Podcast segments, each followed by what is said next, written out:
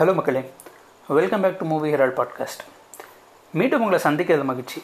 நம்ம சில வாரங்களாக எண்பதுக்கு முன்னாடி வந்த மஸ்ட் வச் காமெடி மூவிஸ் ஒன்றுன்னா பார்த்துட்டு வரோம் அந்த வரிசையில் மூணாவதாக இந்த வாரம் நம்ம பார்க்க போகிற படம் ஒரு ஃபேண்டசி காமெடி ஃபேண்டசி காமெடி அப்படின்ற ஜானர் எடுத்துக்கிட்டோம்னா நிறைய படங்கள் தோணுச்சு. அதில் பட்டணத்தில் பூதம் அப்படிங்கிறது வந்துட்டு ஒரு சிக்னிஃபிகண்ட் மூவி ஆனால் அந்த படத்தை நம்ம முழு நீர காமெடி படம் அப்படின்னு சொல்ல முடியுமா அப்படிங்கிறது எனக்கு தெரில ஸோ அதனால் இந்த ஃபேண்டசி காமெடி அப்படின்ற ஜானரில் நான் ருத்ர தாண்டவம் பற்றி ஃபஸ்ட்டு பேசலாம் அப்படின்னு யோசிச்சுட்டு இருந்தேன். வி. கே. ராமசாமி அவர்கள் தயாரித்து நடித்த இந்த படம் ஆயிரத்தி தொள்ளாயிரத்தி எழுபத்தி எட்டில் வந்துச்சு. கே. விஜயன் டைரக்ட் பண்ண இந்த படத்தோட கதை என்னன்னு சொல்லி பார்த்தீங்கன்னா ஒரு ஏழை பூசாரி இருக்கிறாரு. அவருக்கு வந்து அவர் அவர் சுற்று வட்டாரத்தில் நிறைய தவறான விஷயங்கள் நடக்கிறத பார்க்குறாரு அதனால் வந்துட்டு ஒரு நாள் பயங்கர கோவமாக இதெல்லாம் நீங்கள் தட்டி கேட்க மாட்டியா? அப்படின்னு சொல்லி சிவபெருமான்கிட்ட திட்டிட்டு கோவத்தில் அப்படியே அடிச்சிட்டு இருக்கிறாரு. கோவிலில் அப்போ வந்துட்டு சிவபெருமானே நேரில் வந்து பதில் சொன்னால் எப்படி? அப்படிங்கிறத இந்த படத்தோட கதை. இதில் சிவபெருமானா வி. கே. ராமசாமி தான் நடிச்சிருப்பார்.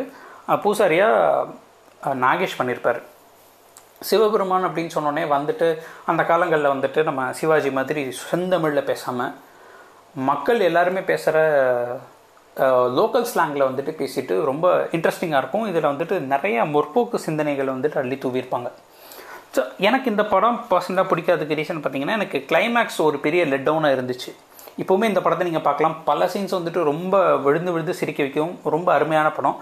ஆனால் இந்த கிளைமேக்ஸ்க்காக மட்டுமே வந்துட்டு என்னால் I was not much satisfied with the movie இதனால் நான் இந்த படம் வந்துட்டு சூஸ் பண்ண படம் என்னன்னு சொல்லி பார்த்தோம்னா ஆயிரத்தி தொள்ளாயிரத்தி அறுபதில் சி புள்ளையா இயக்கத்தில் வெளிவந்த நான் கண்ட சொர்க்கம். இதில் கே ஏ தங்கவேலும் சௌகார் ஜானகியும் லீட் பேர் இந்த படத்துக்கு வசனம் வந்துட்டு கே எஸ் கோபாலகிருஷ்ணன். மியூசிக் வந்துட்டு ஜி அஸ்வத்தாமா. சினிமாட்டோகிராஃபி வந்துட்டு நஞ்சப்பா மற்றும் பி எஸ் லோகநாதன் பண்ணியிருப்பாங்க ஜமாலயே ஜ ஜிபாந்தி மானுஷ் அப்படிங்கிற பெங்காலி படத்தோட தழுவல் தான் இது. இந்த படத்தோட கதை என்னன்னு சொல்லி பார்த்தோம்னா சுந்தரம் அப்படிங்கிற ஒரு நாடகலைஞர் இருக்கிறாரு.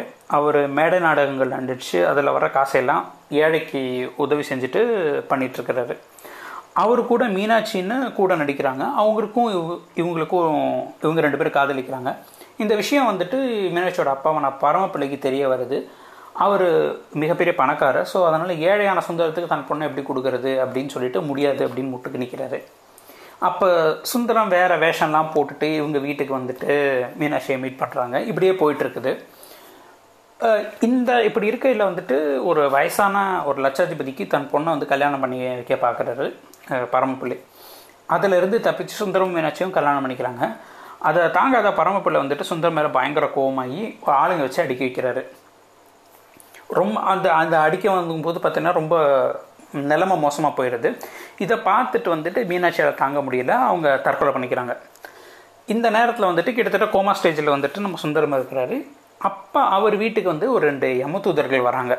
அவங்க அட்ரஸ் மாதிரி வந்துடுறாங்க.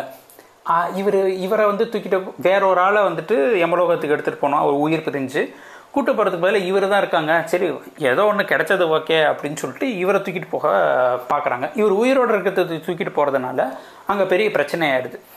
உயிரோடு இருக்கிற சுந்தரம் யமலோகத்துக்கு போயிட்டு அடுத்து என்னென்ன பண்ணுறாரு அப்படிங்கிறது தான் மீதி கதை. இந்த படத்தை வந்துட்டு சைமன் டெனிஸாக தெலுங்குலையும் எடுத்தாங்க. இங்கே தங்கவேலு பண்ணின ரோலில் தெலுங்கில் வந்துட்டு என்டிஆர் பண்ணியிருப்பார். இந்த படத்தோட சிறப்புன்னு சொல்லி பார்த்தோம்னா இதோட லீட்ஸ் தான். தங்கவேலும் சௌகார்ஜனி ரெண்டு பேரும் நடிப்பில் பிரித்து எடுத்திருப்பாங்க. இது அந்த காலத்தில் ஒரு அறுபதுகளில் வந்து ரொம்ப வித்தியாசமான கதை. இது எல்லாத்தையும் விட வந்து பார்த்திங்கன்னா இந்த படத்தை வந்துட்டு தூக்கி நிற்பாட்டுறது அப்படின்னு சொன்னோம்னா dialogue and dialogue delivery K S கோபாலகிருஷ்ணனோட டயலாக்லாம் வந்து பார்த்தோம்னா அந்த அப்போ இருக்கிற சமூகத்தோட பல கருத்துக்களை வந்துட்டு அசால்ட்டாக அடிச்சு தூக்கி வீசுவார்.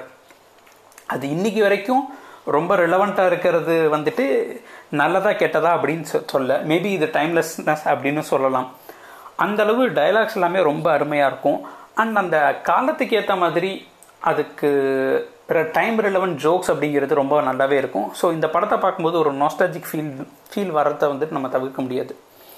இது எல்லாத்தையும் பார்க்கும்போது வந்துட்டு உங்களுக்கு ஒரு நல்ல நகைச்சுவை படம் பார்த்த ஒரு கம்ப்ளீட் சாட்டிஸ்ஃபேக்ஷன் கிடைக்கும். இந்த படம் யூடியூப்லேயே அவைலபிளாக இருக்குது இதை இதோட இன்றைக்கி எபிசோடுக்கு நம்ம முடிவுக்கு வரோம்.